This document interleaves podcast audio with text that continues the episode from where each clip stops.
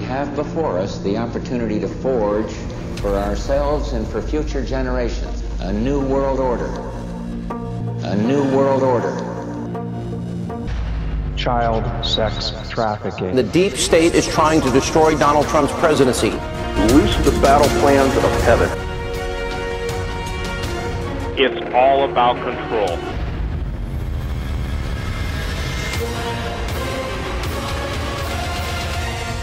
Broadcasting live to the world now, it's the Weekend Vigilante, Sheila Zelinsky.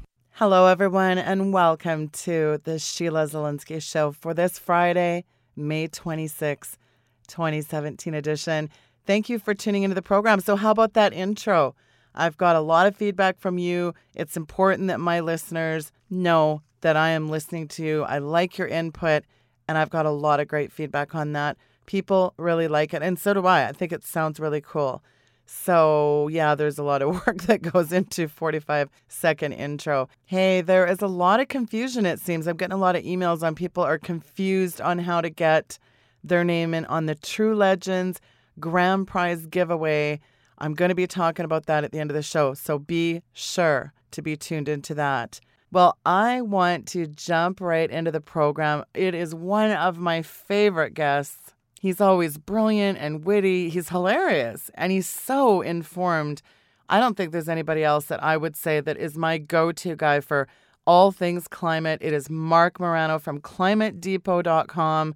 Many listeners might not know that Mark actually began his career working for Rush Limbaugh, and later he served as the director of communications for a guy that I really like, the amazing Senator Jim Inhofe.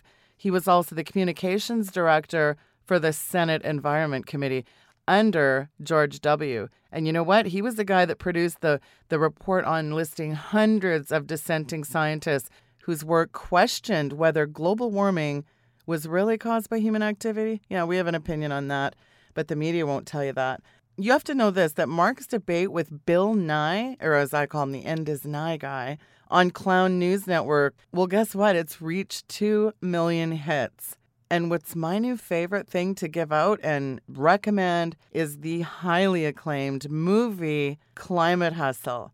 I could just go on and on with his impressive bio. You know, obviously, that he's one of my favorites. But without further ado, it is the original climate criminal, while Rolling Stone magazine calls him a climate killer. Get that. I nicknamed him the Chuck Norris of climate skeptics, the godfather of the green agenda. It is my good friend, Mark Morano. Mark, welcome back to the program. It's so good to have you back on. Thank you so much, Sheila. Happy to be back on. Thank you. Well, so much to get into. Where do you start? By the way, kudos for making Bill "The End is Nigh" look like a bumbling buffoon that he is. How hard was it to sit through Dumb and Dumber there in that interview? It's just kind of this steady diet of politically edited, carefully crafted summary reports and media-hyped anti-fossil fuel climate confabs, epic failed projections. It's a three-ring circus, Mark. How hard was that?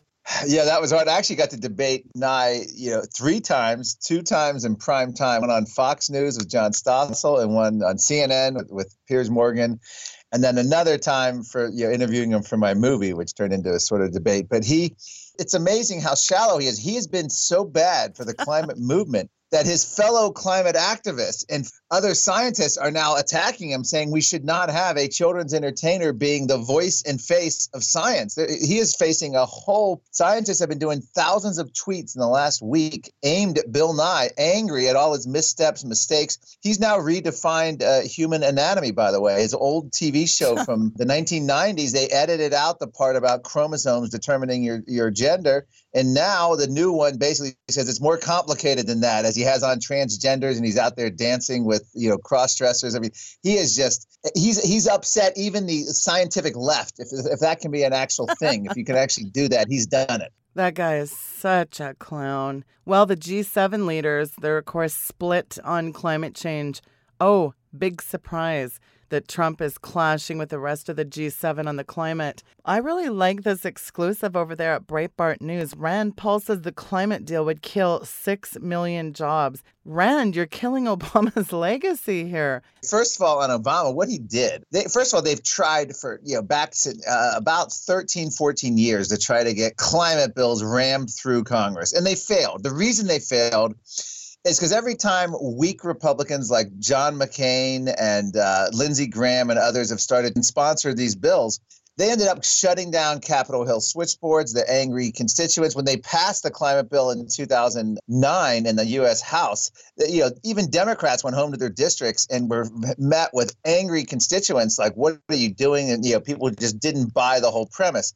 So they could never get it through Congress. So Obama, wisely, I might add, people say, he was incompetent. He was actually very competent at what he was doing, which was imposing his agenda on him. In that regard, I don't think he was incompetent. He basically bypassed democracy, both domestically and internationally, on climate change. Domestically, he issued executive orders declaring that carbon dioxide was a pollutant and therefore the EPA must regulate it as such. So it was the first time in human history that the U.S. EPA regulated something that humans exhale from their mouth as pollution, carbon dioxide, which is a harmless trace essential gas in the atmosphere contributing to the greening of planet Earth, photosynthesis, etc. So that's the one thing. On domestic policy, he declared through executive order. Then he wasn't finished. On international policy, he decided that he was going to do an executive agreement with the United Nations. He knew he could never get it ratified. Even Harry Reid wouldn't put the climate bill up for a vote that passed the House back in 2009 because they knew it would fail. You even had people like Al Franken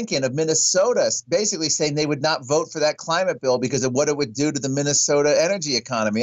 These were dead in the water. So Obama decided to do it all through executive order, bypassing democracy. I called it the Chinification of America at the time, because all of the left has been gaga over how China gets things done without what we call the messiness of democracy. No votes, no democracy. It's all just done, behind closed doors, and it's imposed on people. And that's what they like. Everyone from Paul Krugman to the UN chief. That's what they did. So they passed this UN agreement, and they've committed the United States to basically being under the purview of the United Nations as we go forward. The United Nations will ultimately, UN bureaucrats will be deciding America's energy future, our choices, down to the size of our cars, to our light bulbs, to our appliances. This is what gets the camel's nose in the tent, and this is, as we go forward, what they want. This is why the UN chief has said this is the complete transformation of our lives, unrecognizable. They want to basically go after industrialized capitalism in the last 150 years and transform it into a UN central planning model. Obama gave them the vehicle, and now Trump faces the chance to rescind it and overturn it.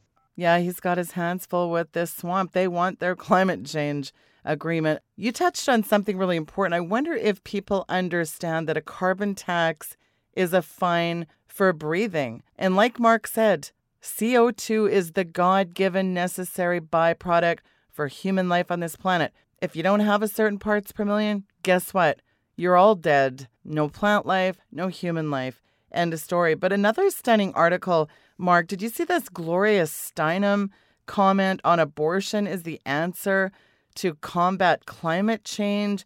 Every day we've got another insane headline.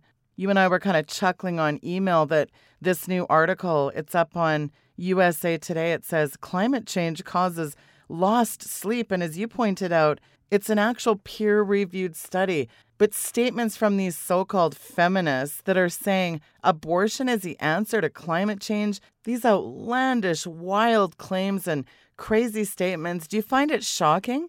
Actually, no, it's not shocking. This is part and parcel of their entire agenda. In my film, Climate Hustle, which is available at ClimateHustle.com, we had a nationwide, we had over 400 theaters nationwide. It's now available on demand and DVD, ClimateHustle.com. We actually feature Al Gore in the movie at a Bill Gates event, talking about how we need, quote, ubiquitous fertility management, i.e. population control. And then he goes on to mention how Africa, of all the countries in the world, are projected to have the biggest increases in population. And he's lamenting this because it's bad for global warming. So we have a wealthy white Western politician lamenting that there are going to be too many people of color in the world, and therefore we need massive fertility management to come in and limit their population size.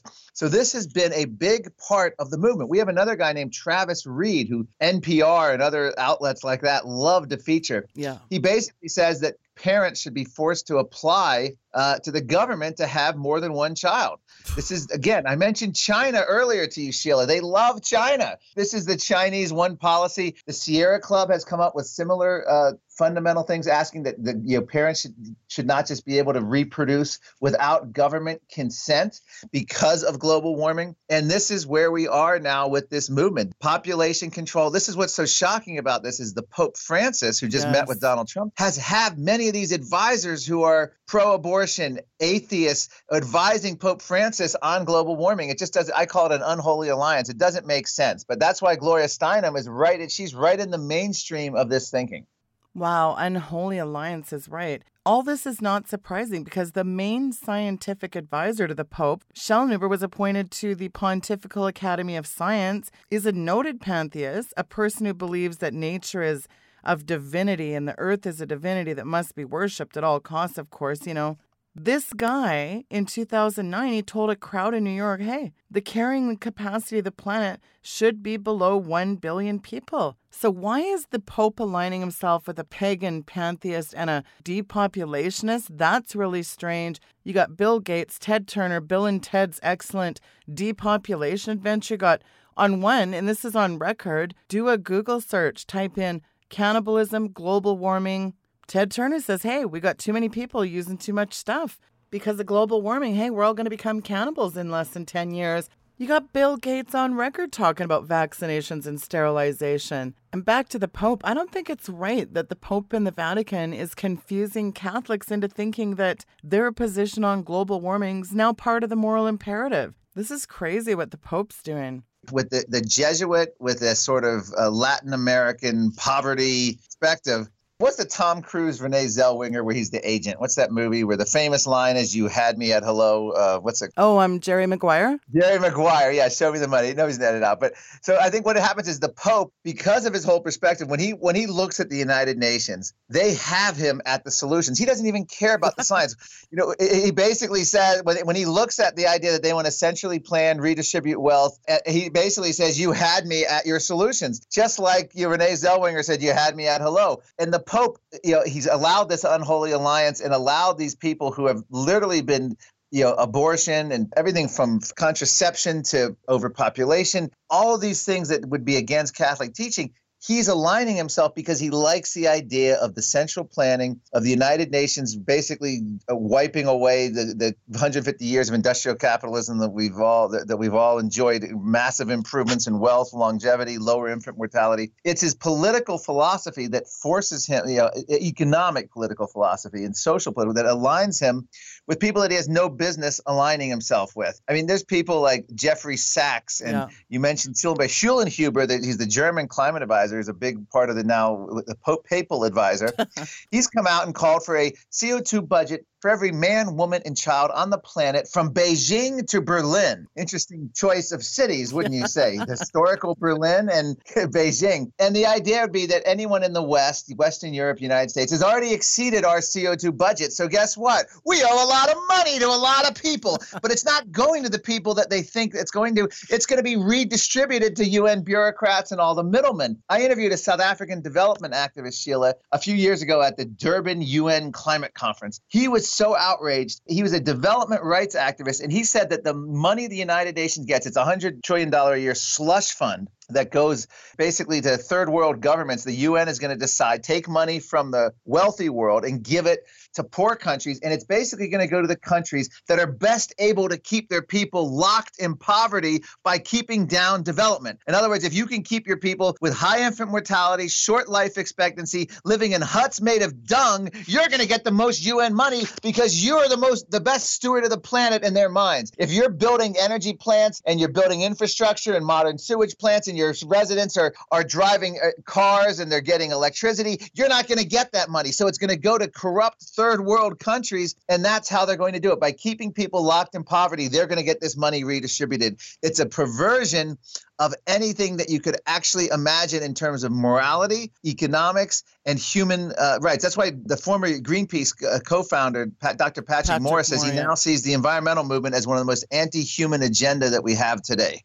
Boy, you nailed it when you said anti-human. Indeed. And look at Fat Albert's plan. I mean, if that isn't a sci-fi, it's bad enough that he is doing his inconvenient sequel. But now Al Gore, as I call him, wants to rid modernity with a 15 trillion, that's trillion with a T, carbon tax to re-engineer humanity to save us from that dreaded, terrifying global warming. I mean, this is a thing that's kind of stunning. These buzzwords, Mark, like hottest year on record, polar bears, hurricanes, flood, famine, disease. It's like a nature hike through the Book of Revelation, to quote Al, actually. So you got Bill Nye on one end, you got Al Gore in an inconvenient sequel, then you got all these guys in the media, oh, hottest year on record. Where does it stop with politically carefully crafted one-liners that make people think the end is actually nigh here?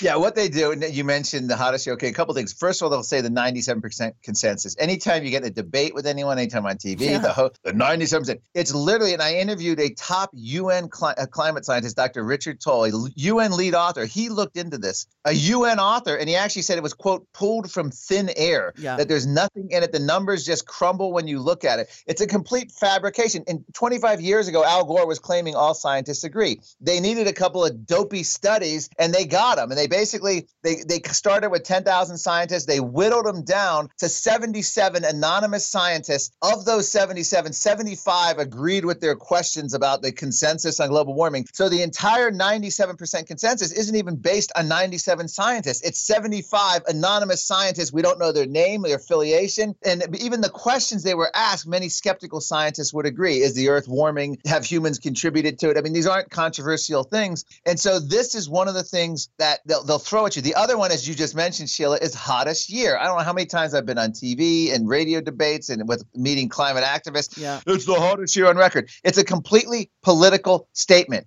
And what they've done is they try to claim records that are within a margin of error. In other words, if you were measuring a full-grown adult and you said, well, he was within 2/100ths of a centimeter taller, last week than he was this, it's the hottest, it's the tallest he's ever been. That's not even within a measurement. It's within a measurement error. They adjust temperatures to within tenths of a degree. They claim records to within hundredths of a degree. It's not even measurable what they claim. So it's utter nonsense. NASA even admits this. They come out with a claim and then they're quietly forced to mention in the background that it's not really a record, that it's within the margin of error. The Associated Press, we actually forced them into a quasi-retraction. They called it a clarification, where they actually had to acknowledge that these hottest year claims were nonsense. It's a fancy way of saying the global warming standstill in temperature of the last 20 or so years still continues, because we basically rose to a certain temperature and then we flatlined, and you can't claim hottest year when it's within the margin of error. It's just nonsense. This is what they do. They do it daily, and they repeat it over and over. There's not much you can do about it, in terms of stopping them from doing it, but all you can do is try to counter with the truth. Yeah, that's right. But, this is what I don't get, Mark, is their epically failed predictions. I mean, I could write a whole entire book on failed predictions. Wasn't New York supposed to be completely underwater by 2009? Every day there's another doom prediction. It's a climate catastrophe, and here's what's going to happen. But all their predictions have been wrong. Yeah, actually, these ridiculous eco-doom predictions really got a foothold in the 1960s. Overpopulation guru, a guy named Paul Ehrlich, predicted all sorts of things: resource scarcity, famines, mass deaths, starvation, all by 1980. So they were 10, 12 years out. He made them in the late 60s. And then when they all failed to materialize, even today, some of the climate scientists like Michael Mann, who was involved in the climate, he'll defend the Paul Ehrlich, saying, well, his predictions were basically correct. He just had the timing off and some things happened to prevent it. Well, then they weren't correct. It's like telling someone, you're going to the beach this weekend, you're going to die in a car accident. And they call you from the beach. They come back from the trip and they say, hey, I didn't die. Your prediction was wrong. Oh, well, I was right. You're eventually going to die. So therefore, my prediction is true. And plus, you wore a seatbelt and drove much safer. And, so therefore you avoided the accident. It's like, this is what they do. They come up with all these predictions. When they fail, they just try to spin it. In fact, they actually now claim that you cannot falsify their predictions. We have to wait and see. So if they predict climate doom in 50 years or say the polar bears are going to be disappeared, we can't argue with that because it's a prediction. So we have to wait and see 50 years if it happens. This is how they want to argue. But they want the policies today. They want to transform our economies today. They want to ban the American SUV today. They want to get rid of our light bulbs today. They want to depower all of our appliances, washing machines, dishwashers today to save us from global warming. But we can't really evaluate their predictions of doom until they happen. So we got to give them 50 to 100 years. It's kind of like the stupefying number-crunching mathematical wizardry of Michael Mann, who meticulously manipulated the data. No problem, I'll just simply program this computer model in a totally unacceptable scientific technique, the infamous hockey stick model. And of course, when Ross McKittrick tried to replicate the climatological reconstruction, a.k.a. Mann's hockey stick, they stonewalled him at every turn. But here's the stunning part of it. They were able to recreate enough of it to discover that Mann's graph, it relied on an algorithm so skewed that would produce a hockey stick more than 99% of the time, regardless of the data you fed into it. It's like the chair of the IPCC, Rajendra Pachura, saying, "This is my religion, my dharma." And the UN IPCC admits itself it's not a scientific body. There is no science.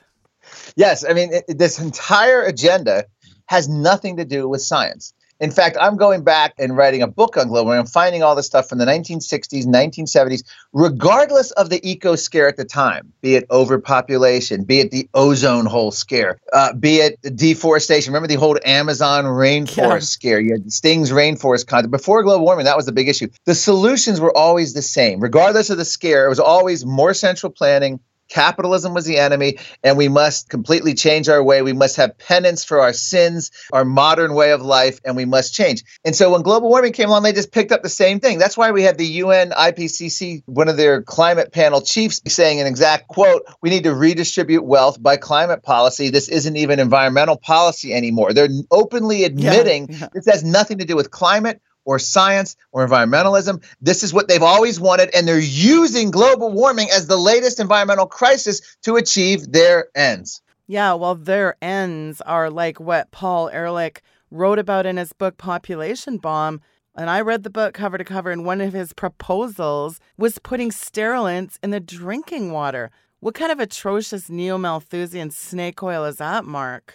Yeah, in fact, contemporaries of his time, and if you go back and look at old articles, which I've done, they called him, they were comparing him to Adolf Hitler for those kind of things. Paul Ehrlich and John Holdren, who was recently Obama's climate science czar, they were proposing forced vasectomies, all other types of things. And then when you call them on this, they say, "We weren't actually proposing this. We were just mentioning this as a range of possible solutions, but we didn't actually advocate it." In the film Climate Hustle, by the way, Sheila, we actually feature extensive clips from a guy named Matthew Lau, NYU professor, who wants to literally genetically engineer human beings in order to fight global warming. And it goes beyond just genetics. He wants to make people smaller so they're less resource intensive. At the same time, he wants to give them drugs, psychedelic drugs. In other words, you know, everything in the sort of antidepressant class of drugs and beyond that would make us care about the environment. It would give us empathy. And so if you're a global warming denier, we're going to give you a few pills and force you to care or make you so complacent and compliant that you will no longer be a problem to the state. This is what they're doing. And he says the same thing. He says, "I'm not actually advocating this. I'm just giving a range of possibilities." Well, this is as close to Joseph Mengele in our modern times as we can possibly get. I totally agree. And don't forget Ehrlich revisited old ground with a new release when he did Population Explosion, kind of a part two of his first one. And in it, he blames virtually every human catastrophe, both real and imagined, on overpopulation and religion. Oh, and guess who wrote Ehrlich's dust jacket endorsement? A Tennessee senator named Al Gore. Al Gore, who, by the way, generates an average $150,000 per global warming speaking engagement, and he's still pulling in exorbitant lucre from his inconvenient truths. Side note, despite his outlandish claims that sea levels are rising, he bought a deluxe oceanfront property in the San Francisco Bay Area. But all this flagrant hypocrisy, the hyperbole and hysteria, forget about all that. What about the bullying part of this? And that was so evident in your Bill Nye, the end is nigh guy that I call him. It's so obvious in that debate that you had. And at the end of the show, I'm going to play the whole thing. But I mean, talk about pure bullying. And that's a thing you can really tell. They've got their buzzwords. They've got their rhetoric. They've got their little phony talking point narratives. And it's so obvious. Yes, and one of my favorite quotes, by the way, was Lord Monckton, the former science advisor to Prime Minister Margaret Thatcher in the UK. He goes to a lot of these UN conferences with me. And he actually had a great line. He said, when confronted with the non-problem of global warming, we must have the courage to do nothing. And I love repeating that. That freaks out the climate activists and the media more than anything you could imagine. We must have the courage to do nothing about this. Because even if you accept their premise, even if you accept the United Nations and Al Gore and all their scientific claims, nothing they propose would have any impact on the climate, again, even if you accept it. And I actually interviewed Dr. Robert Giegengag, University of Pennsylvania, Ivy League geologist, been on almost every single continent studying climate for 40 plus years. He's got peer-reviewed studies. He was the head of the department at the University of Pennsylvania, one of the most prestigious universities in the world and one of the most decorated scientists. He actually said that even if you believe it all, by an order of magnitude, nothing they propose would have any impact on the climate. It's all pure symbolism. So that's why we must have the courage to do nothing, because even if they're right, and John Kerry will come out and say, well, we need an insurance policy. That's why we need, we need this UN treaty. We need the EPA regulations. We need an insurance policy like you have fire insurance on your home. Well, Sheila, who would buy fire insurance on your home that the premium cost more than your home was worth and had absolutely no payout if your house burned down? Only a fool would buy it. And that would be insurance fraud. That's what they're peddling at the EPA. That's what they're peddling at the United Nations. Climate fraud, the idea that governments, the United Nations or EPA or U.S. Congress can alter the Earth's temperature or storminess is pure and simple climate fraud. Even their own science doesn't support it. My favorite part was when you said, you can't solve a non-problem. I love that part. But here's the other thing. All these guys who want to save the planet, they couldn't save the planet if they wanted to. How is man going to save the planet? It's under God's benevolent design. You couldn't save it if you wanted to. But the shocking thing is every headline, almost every daily headline, we're just getting a steady diet of this. Hottest year on record, 2012, hottest year, 2013, hottest year, 2014, hottest year. Oh, guess what, Mark? It's 2017 and it's shaping up to be the hottest year on record. Like these debates, they're not even debates because they throw around these terms, hottest year on record. FYI, we're in a cooling trend the last 18 years, like unbelievable. Well, here's the thing. People, I go on a show, I'll go on a debate. Is the Earth warming? And my answer is very simple. Okay, depends on your time frame.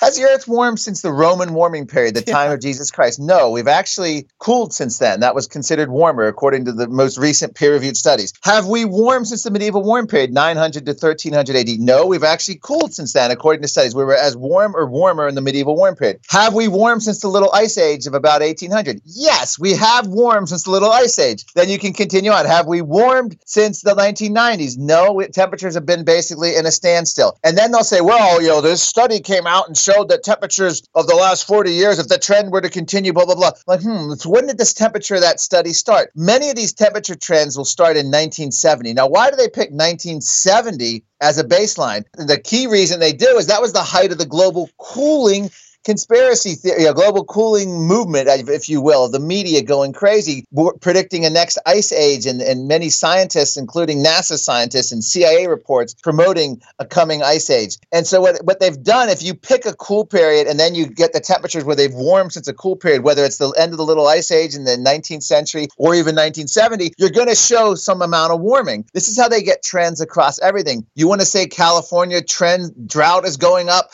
you get a 5-year study and you trends are going up. But if you actually look at it over multi-centuries, California's drought, which, by the way, just recently ended because of massive rainfalls and floods, actually was nothing compared to previous centuries. And global droughts are actually on a decline. Floods are showing no trend. It's amazing. Extreme weather. Hurricanes are at record lows. We're at the longest period without a Category 3 or larger hurricane hitting. It hasn't happened since 2005. That 13 years is the longest stretch since the records began in the U.S. Civil War back in the 1860s. We have never even seen this low of big hurricane activity. Tornadoes, we've been at record lows or near record lows for the last 5 years, and big tornadoes are on a decline in the last 50, 60 years. It is amazing. You mentioned Al Gore, saying every night on the news is like a nature walk through the book of Revelation. It's not true. And maybe it is that way on the news and they're portraying it, but in terms of extreme weather, it's not there. We're actually in a golden era of extreme weather. It's actually on all declining trends or no trend, completely opposite of their narrative of global warming's making, the weather worse. Boy, Mark, you're getting treasonous there in that comment.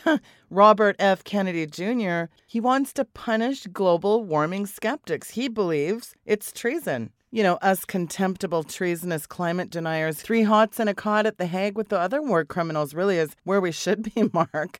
I mean, that is unbelievable. Well, what they've done, this is, we now, and I just interviewed Senator Whitehouse at the People's Climate March in Washington. Senator Whitehouse is proposing RICO statutes, and I'm talking about the statutes set up to go after organized crime, the mafia, the mob, to go after global warming skeptics, and he wants to prosecute them. And this is where Robert F. Kennedy Jr.'s rhetoric of throwing skeptics in jail becomes reality in Washington. All Senator Whitehouse needs is a full Democratic Congress and a Democratic president, and they're going to start pursuing this. And they've got it all intellectualized in their minds. They're going to sue. They're calling it poisoned weather. So every time there's a tornado, a flood, a hurricane hits, they're going to then send in what I call the shakedown artists. We've already got Al Gore has aligned himself with all these Democrat attorney generals. They're going to go into states, and any energy companies that are operating there, they're going to say, you made this weather worse with your emissions. Your carbon dioxide emissions have made it worse, and we are now going to sue you for poisoning the weather, for making it worse, and then they're going to try to get shakedown and get money out of these energy companies in order to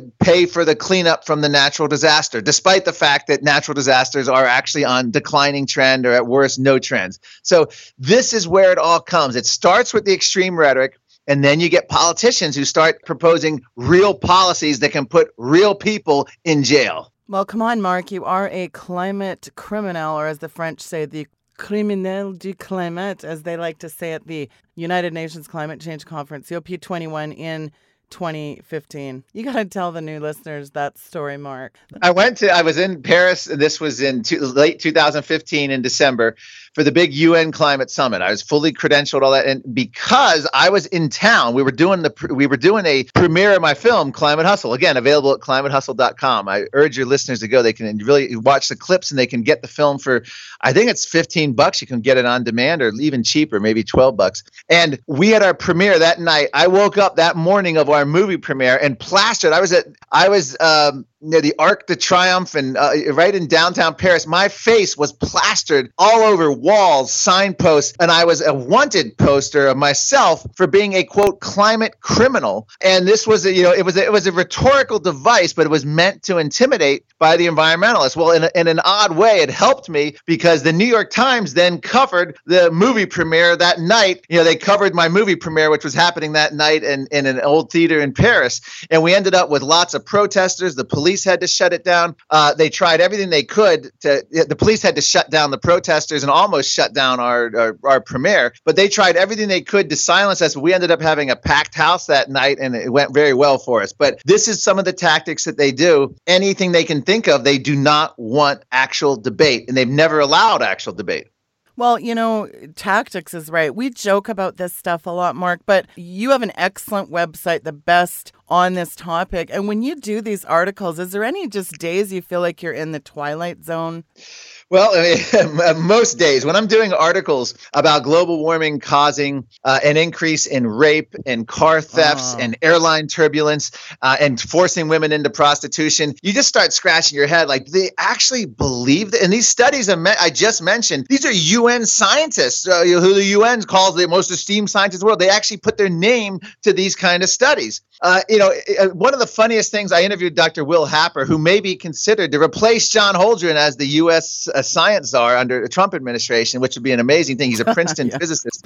He reminded me that the witch trials, keep in mind, remember the old Salem witch trials and the witch trials in the Middle Ages? They were all basically women were accused of sorcery and witchcraft for causing bad weather and crop failure. Today, they're blaming our SUVs for causing bad weather and crop failures, even though crops are now like booming, wheat and everything else. Your food production's been booming. But he reminded me that it was the judges that sentenced these women to death were all Harvard educated, and it was always the best and brightest of the society who made these decisions. So and this is what we're facing now. They always say, "Well, could all these scientists, these are from the most prestigious university, could they be all wrong?" And it's like, it's not about them all being wrong. It's a very small number of scientists. The United Nations handpicks the scientists to come work for him. And I have a whole report on scientists who resigned from the UN when they realized it was all just basically a big political campaign. If you weren't with the campaign, they've turned science into a political campaign. That's what the whole UN, by getting involved in 1988, setting up this climate panel, that's what they've done. And so what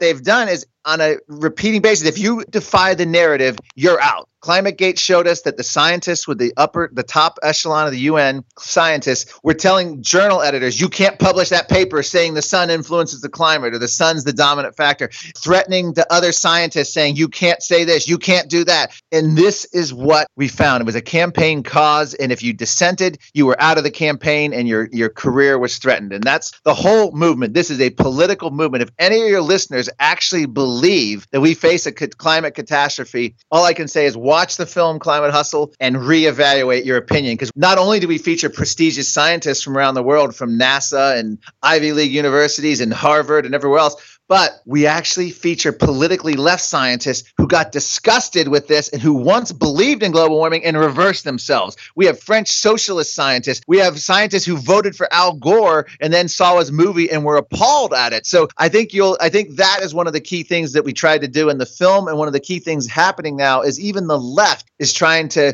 squeeze out of this. We're seeing a little of that with this whole pushback against Bill Nye. Many of these left-wing scientists just can't accept his cartoon version of climate scientists. And he's, of course, is just parroting the United Nations and Al Gore. Well, Mark, in the waiting moments, give out your website where people can get Climate Hustle. And listen, you have to get it, folks. It is so well done. It is just rip-roaringly funny. It's good. Mark does such an incredible job in this.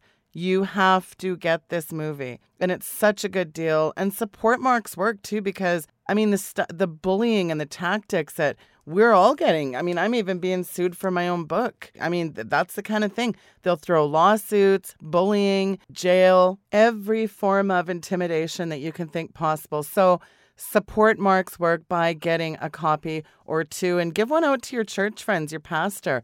Get Climate Hustle. Mark, where can they find it? And also give out your main website as well.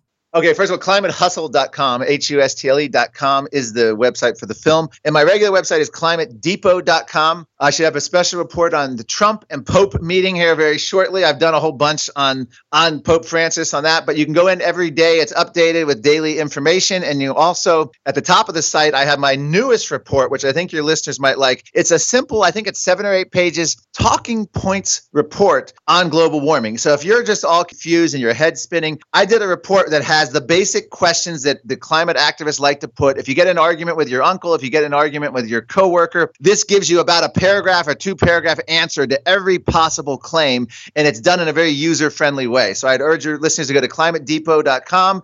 At the top of the website, the left side, you'll see it, the Talking Points report. It's my latest report. Well done, and I really want to thank you for all the work you do. Just outstanding work and great job in the Climate Hustle.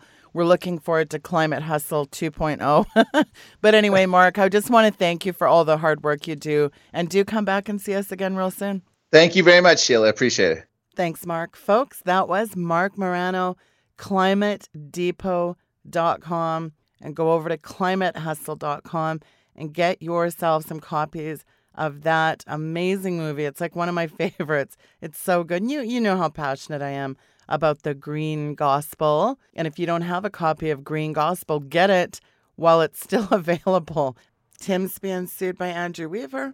I'm being sued by the David Suzuki Foundation. So we'll see what happens with that. But Go to greengospel.ca and also make sure you do have a copy of that book, and you can see for yourself the very diabolical part of all this seemingly benevolent guise of green. You guys know the Agenda 21, Agenda 30, the absolute ubiquitous control. It is all about control, and it is just frightening, some of the tactics. And the smart cities, the smart grid, the smart appliances, smart TVs, the data mining, the spying is one thing, but boy, you better love your servitude. Smart cities coming soon to an area near you. This is frightening. And so it's our duty as Christians, folks, to get in the game and start talking about this issue. When you see these headlines, phone into your newspapers, phone into your TV stations that are talking about, oh, hot is here on record. Global warming mantra is just all we hear, and we're just getting a steady diet of it, and it's really very nauseating. So now I'm going to let you listen to this video that's got almost, wow, very close to 2 million listens. Let's take a listen to Dumb and Dumber as they try to bully Mark Morano into submission. Let's take a listen. Good evening. Our big story tonight, you are so hot, America, and I mean that literally. The temperature was a balmy 60 degrees this afternoon in New York, just outside CNN studios. The average high temperature in December is normally 43. Warm weather's flooded the lower 48 states, with 482 daily high temperature records across the country on Monday alone. Quite extraordinary, but is it evidence of man-made global warming? That's tonight's Battleground America.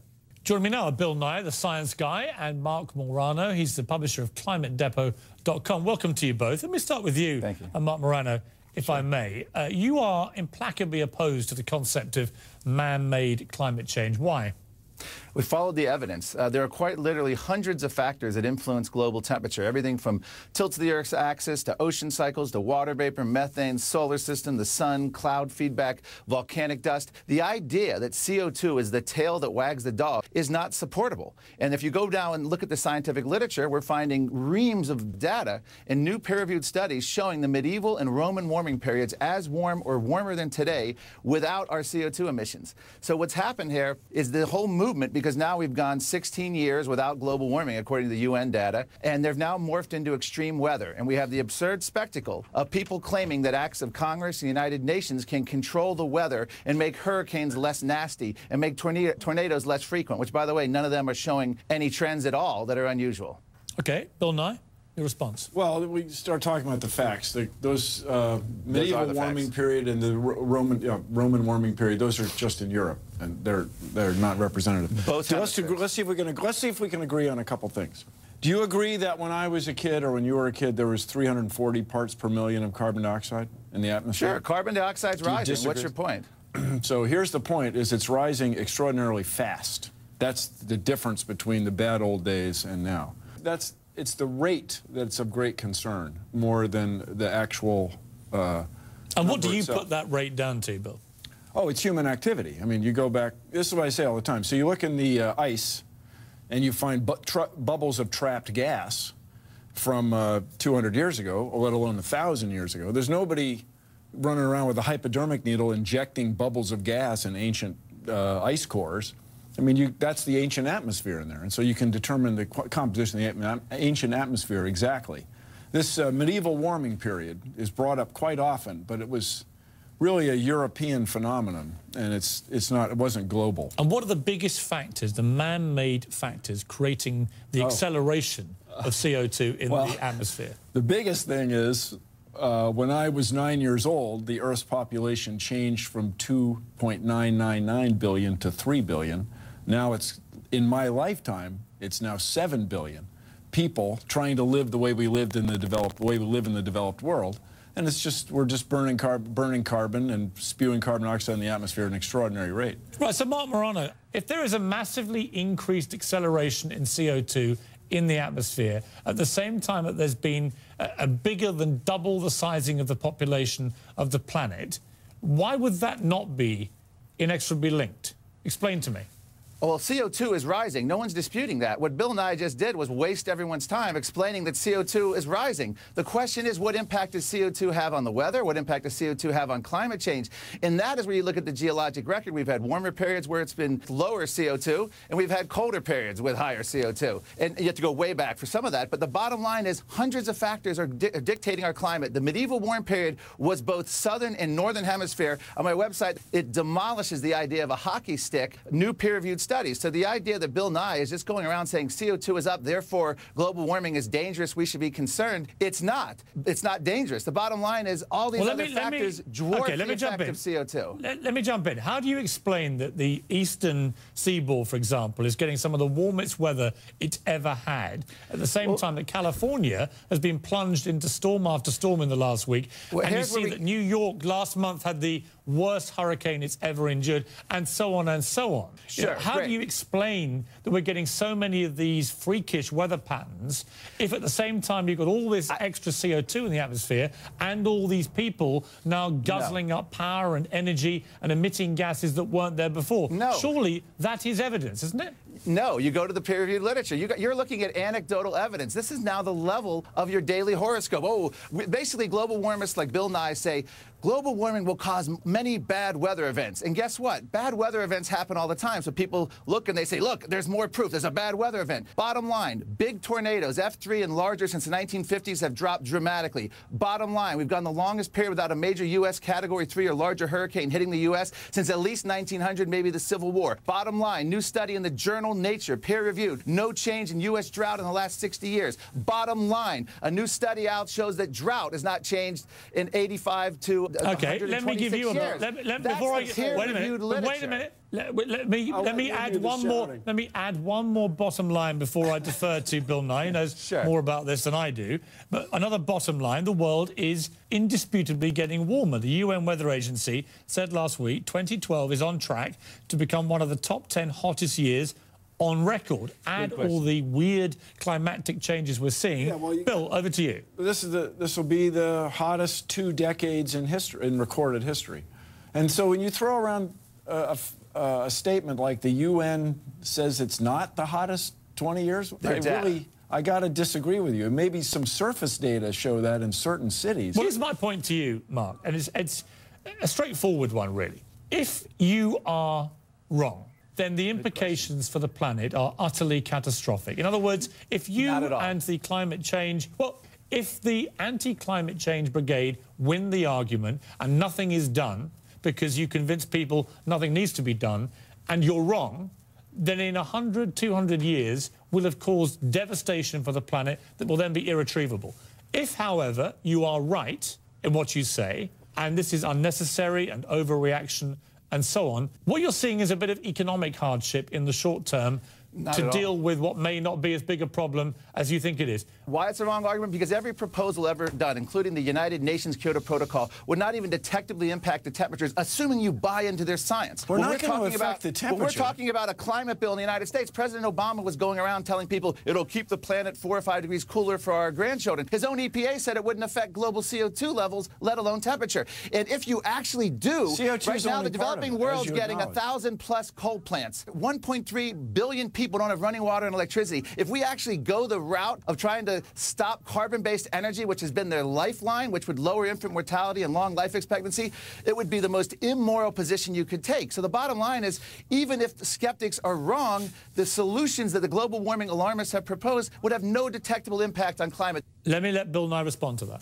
If we were to begin to reduce carbon emissions, have the United States, for example, lead the way in this new technology, especially energy transmission, energy storage, electricity, we could change the world. We could get everybody a much higher quality of life than they'd otherwise have. The problem is so many people live near the coasts. And they're very old economic reasons. People lived on rivers since the beginning of human history.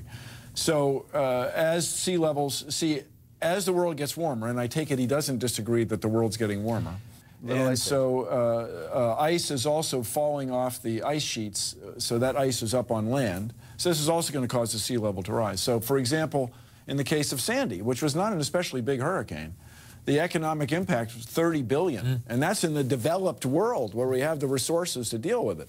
When you have people displaced on continental scales, These are, we're not talking about a few people trying to get through a fence at a border between countries. We're talking about 30, tens of millions of people trying to move north, trying to move out of Southeast Asia. You're going to have trouble. The sooner you get started on that problem, the better. These are all predictions based on climate models.